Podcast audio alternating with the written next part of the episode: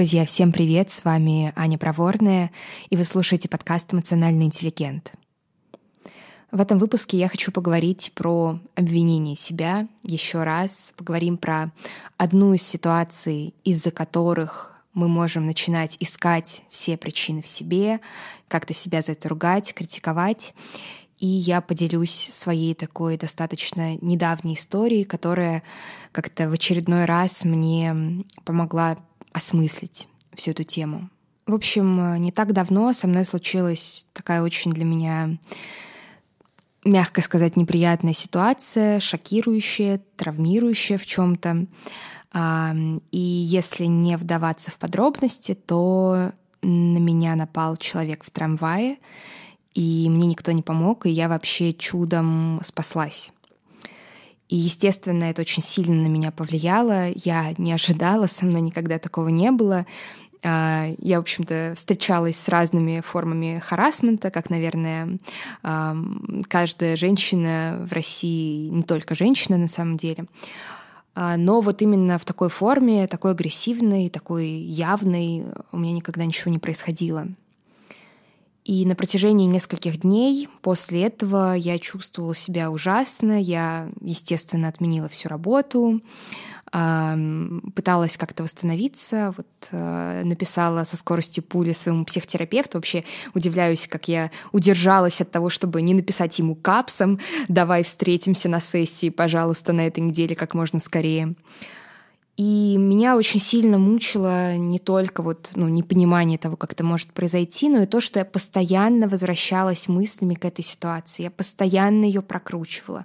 Я постоянно э, вспоминала этот чертов трамвай, все свои шаги до. Я думала, что так, если бы я задержалась на кассе, я бы не попала в этот трамвай, со мной этого бы не случилось. И когда я стала проговаривать это на своей сессии, я поняла, что э, я так активно стараюсь вернуться в ту ситуацию в прошлом, как раз потому, что мне очень хочется найти какую-то причину, найти причину, по которой такая чертовщина вообще произошла. И причину, конечно же, я искала в себе. То есть я задавала себе вопрос, так, а что я сделала не так? А может быть, мне нужно было как-то по-другому ответить или вообще что-то сделать, а, как-то посмотреть. Может быть, мне нужно было быть как-то по-другому одетой, может быть, еще что-то. Я даже не знаю, что мне нужно было сделать, какое мне нужно было быть, чтобы этого со мной не произошло.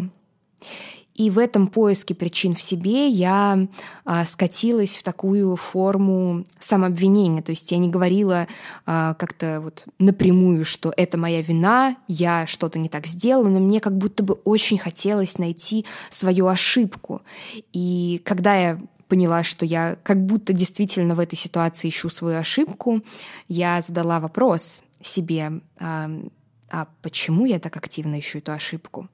И как это часто бывает, когда задаешь хороший вопрос, который бьет в цель, то очень легко находишь ответ.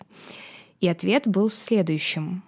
Я так отчаянно старалась понять, что я сделала не так, потому что если бы я действительно нашла эту ошибку в себе, то я бы просто это изменила и была бы уверена и спокойна, потому что знала бы точно, что со мной такого больше никогда не произойдет. Все, все, я все исправила, все нормально, теперь мир работает как прежде, просто это была моя ошибка, дура, ну бывает ничего страшного, пойдем дальше, теперь-то я в безопасности.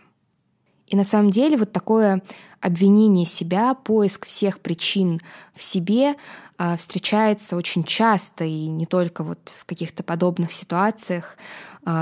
Например, когда есть какие-то проблемы в отношениях с партнером, часто мы ищем проблему в себе, что мы делаем не так. Мы какие-то слишком эмоциональные, или недостаточно эмпатичные, или мы недостаточно хороши, недостаточно красивы, недостаточно интересные.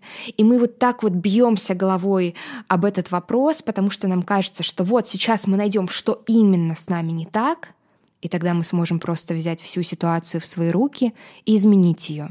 Если мы изменим себя, то изменится партнер, изменится его отношение к нам, изменится, может быть, какие-то объективные обстоятельства, которые мешают. И в детстве такая ситуация тоже очень часто происходит. Об этом прекрасно написано в книге которая, по-моему, называется «Взрослые дети эмоционально незрелых родителей». Очень ее всем советую.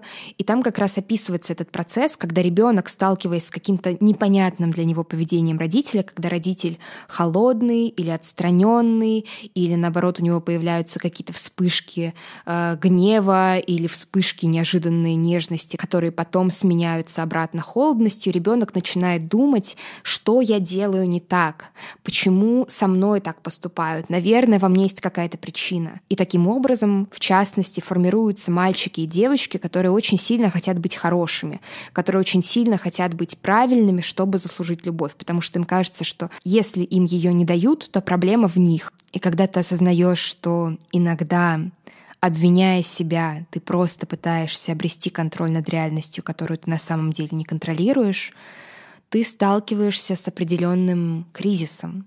И чтобы пройти через этот кризис, нужно принять, что мир вообще сложный, мир вообще очень часто пугающий. И очень большой процент того, что происходит в жизни, вокруг мы не контролируем. Это очень идеалистичный тезис о том, что мы контролируем все, что с нами происходит, мы несем ответственность за все. Нет, мы несем ответственность за себя, но если каждое утро упорно читать э, там позитивные аффирмации, это не уберегает тебя от мудаков вокруг. Их много. Это правда часть мира. Принять это очень сложно, но если удается, то ты обретаешь намного более полный контакт с реальностью, с этой сложной, непонятной, иногда пугающей реальностью. А в реальности всегда можно найти реальную опору — Например, опору в том, чтобы в этой ситуации не обвинять себя, не говорить себе, что нужно было что-то сделать по-другому, а, например, посочувствовать. Посочувствовать себе за то, что это произошло, потому что это правда хреново. Или посочувствовать себе за то, что есть проблемы в отношениях, или проблемы с родителями, или еще какие бы то ни было проблемы.